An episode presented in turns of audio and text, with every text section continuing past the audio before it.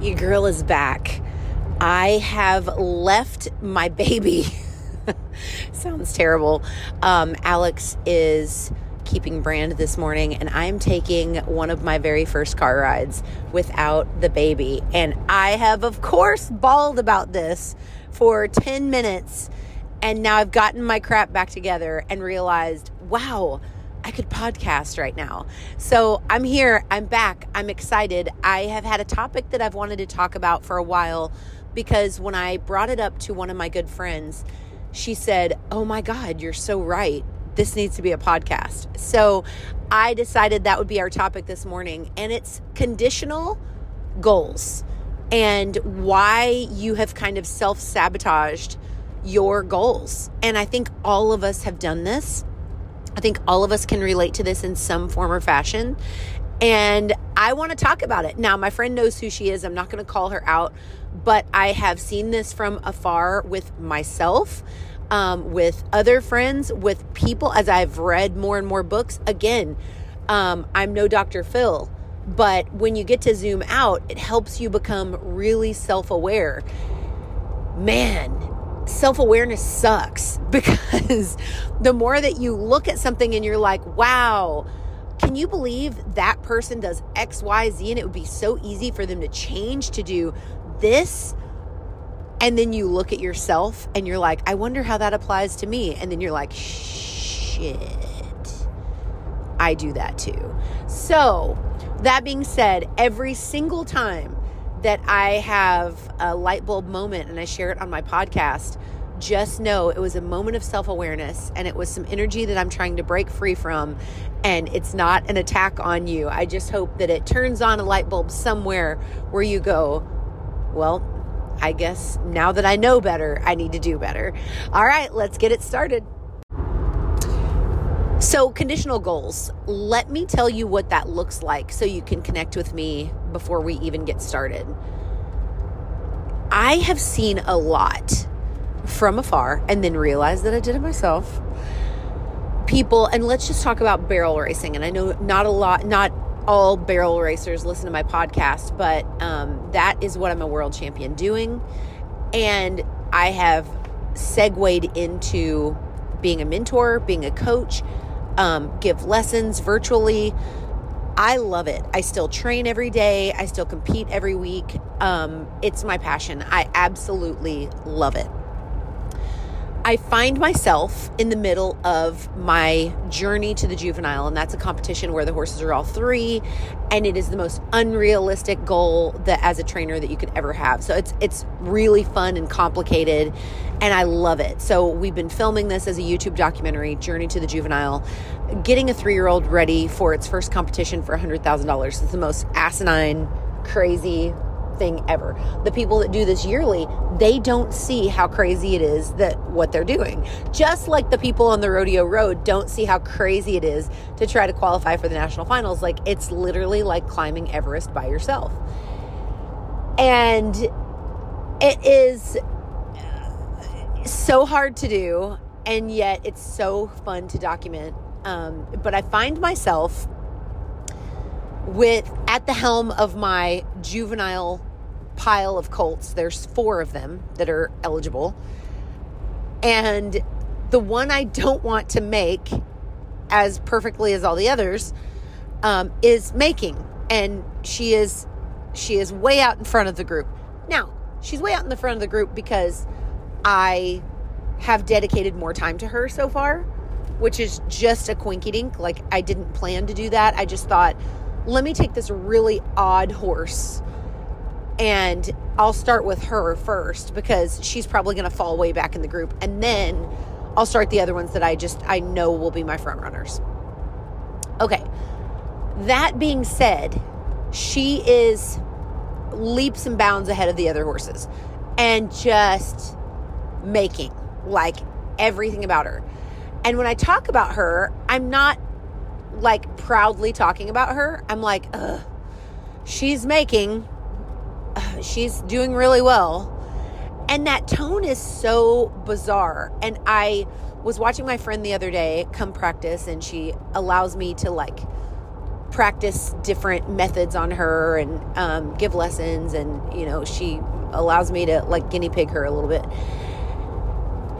and finally it dawned on me one day i'm like the reason that she hasn't succeeded to this point as much as she's wanted to is a self-sabotaging thing and then it made me self-reflect.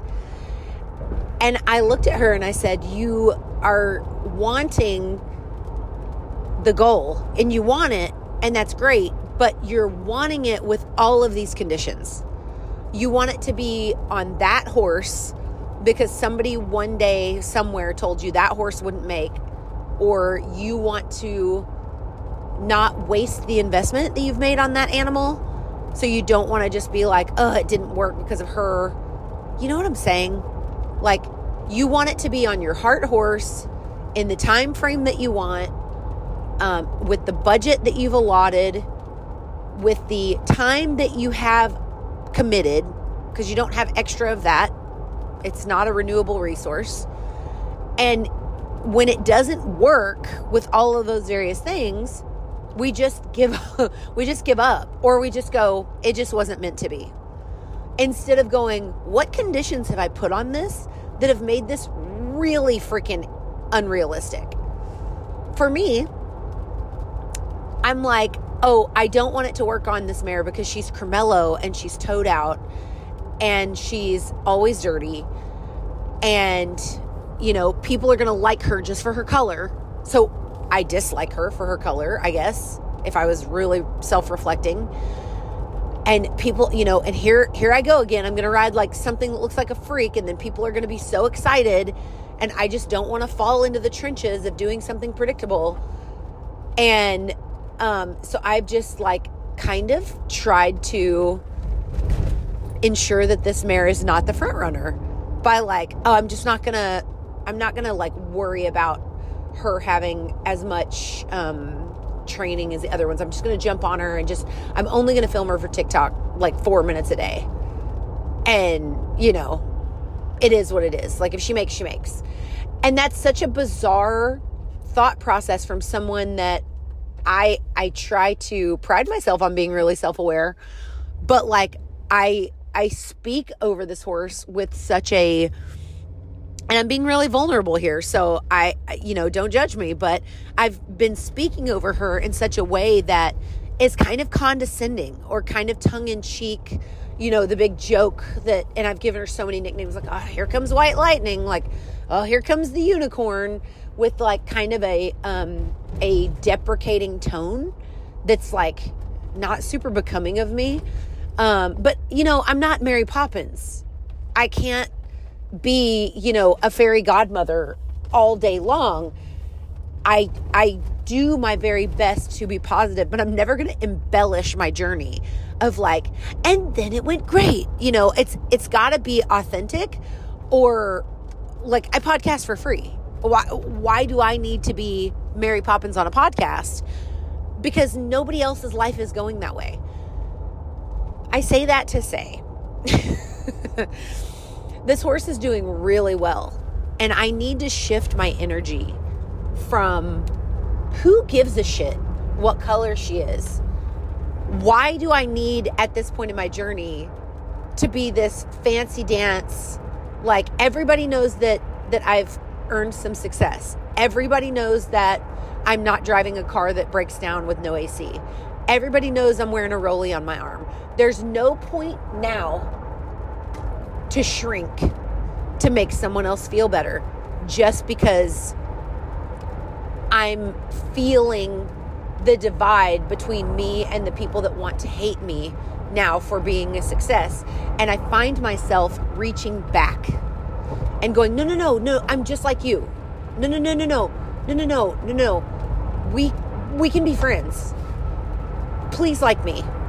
And then I self sabotage the opportunities in front of me in order to make someone else feel bigger. And I need to step into my queen energy, my main character moment. And I know that you do too, because I'm watching my friend do it too. and I I've watched her. She's let this go, by the way. So this is just a retro, a retroactive podcast of um, of kind of watching watching this from the outside and then having to be really self aware. I need to step into that main character energy and go, you're fine. Other people have kids and go to work and are successful and enjoy things you don't have to be miserable or pretend to be miserable, if I was being honest, riding a really nice horse just because it's a different color or it's got a few vices or it whatever or it does this, you know, thing or um, you're not going to fit in. Because I have the budget to go buy something really shiny that when I walk by, people would go, oh, that's so cool. And I'm missing the point that seven year old me would think that this is the coolest horse on the planet and would overlook all of the things just for the opportunity to ride something that looks like this, that works like this. 20 year old me would be so proud of the training I put into this horse. So proud.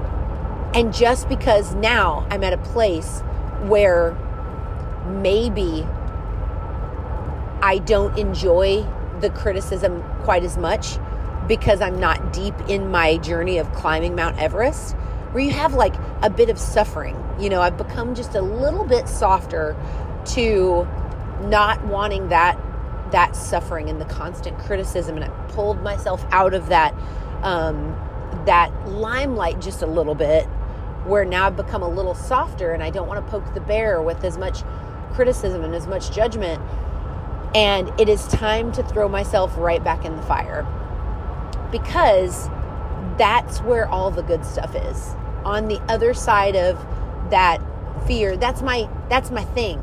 I think we get tagged very young with like we get labeled with like hates criticism, people pleaser. You know, if you had to tag me, that would be like, you know, thrives on achievement. Well, guess what? When you accomplish a lot, you're going to not please a whole lot of people and you're going to get a whole lot of criticism. So, my double edged sword is that I love to achieve things. And on the backside of that is you're going to get a whole lot of criticism with how you achieved it. And a whole lot of people that think, oh, you think you're better than me now? Oh, you think you're somebody now? Oh, how dare you do that? How dare you not do live life the way I would live it if I were in your position? So, my friend would half commit to her own goal of wanting to be a 1D barrel racer. And she accomplished the goal of being a 1D barrel racer, won the won the 1D. And then the self-sabotage started of I bet I can never do that again or I only won the 1D because there wasn't 300 entries or I'm sure I can't replicate that or oh oh god if i become a 1d barrel racer and this is a big one this is this is where i i kind of get in trouble with my own thinking. If i achieve that goal am i going to have to dedicate a lot more time to it? Am i going to disappoint people? Because then i i don't have the time to enter three events a week. But if i'm winning at this am i going to be expected to change my schedule to pursue something that is not something that I've built time in my life for? What is my spouse going to say about me being a winner? We've settled into this me being disappointed with my progress thing. What's going to happen if I if I make it? Am I going to be expected to do so much more? Will that pull away from the job I really love? and then we pull back instead of just being in the moment and going, if I win, I win. And that's really great. And then I'll just choose another event and it'll be hard for me to win that next one. And I bet since I did it once, I can probably replicate it.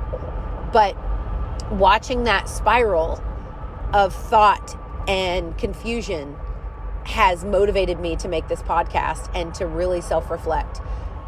We want it, but we want it to be on our terms, on our budget, on our deadline and with all of these stipulations. It's got to be a sorrel, it's got to be a Baby Flo.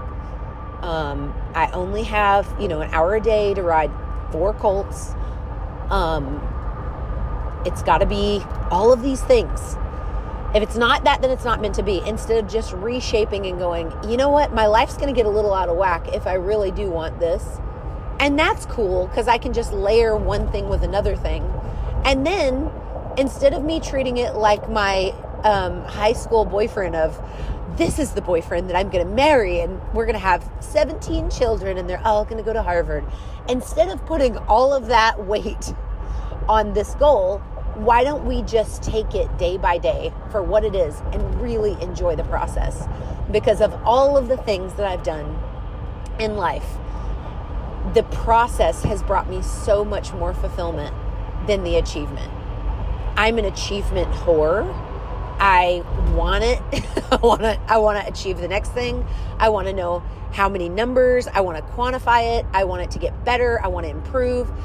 My friend group is a plus friend group, and I think that that's what makes me so obsessed with um, with Disney things and Walt Disney and the Walt Disney Corp. And and listen, we can conspiracy theory with all of the crazy crap that is Disney or any big corporation or big pharma or any of those things.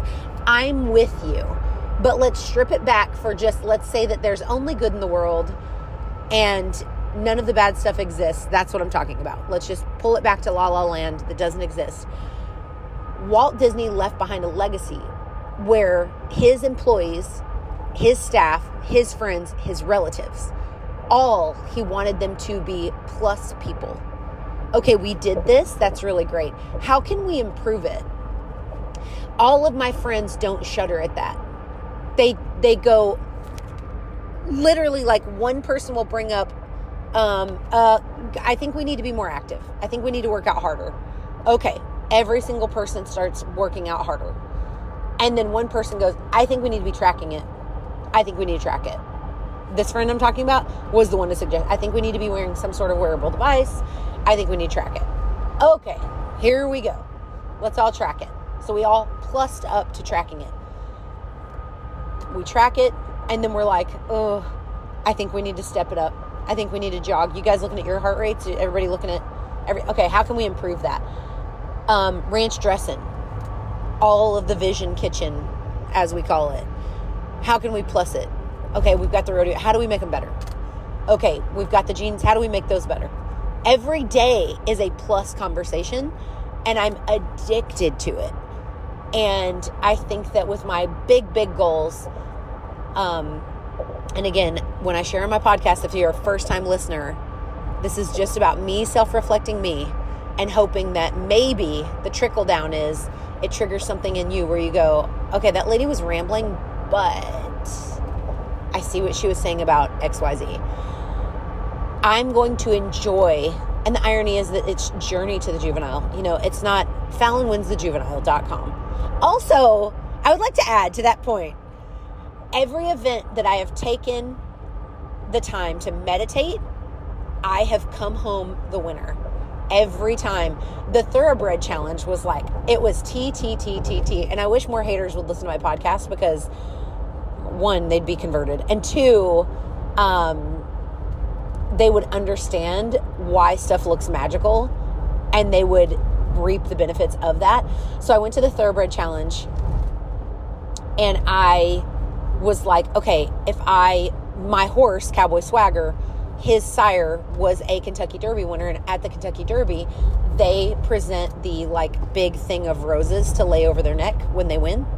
And I was like, okay, I should get somebody to um, build me one of those things for his I keep wanting to call it like a lay, but a big rose floral thing, several hundred dollars.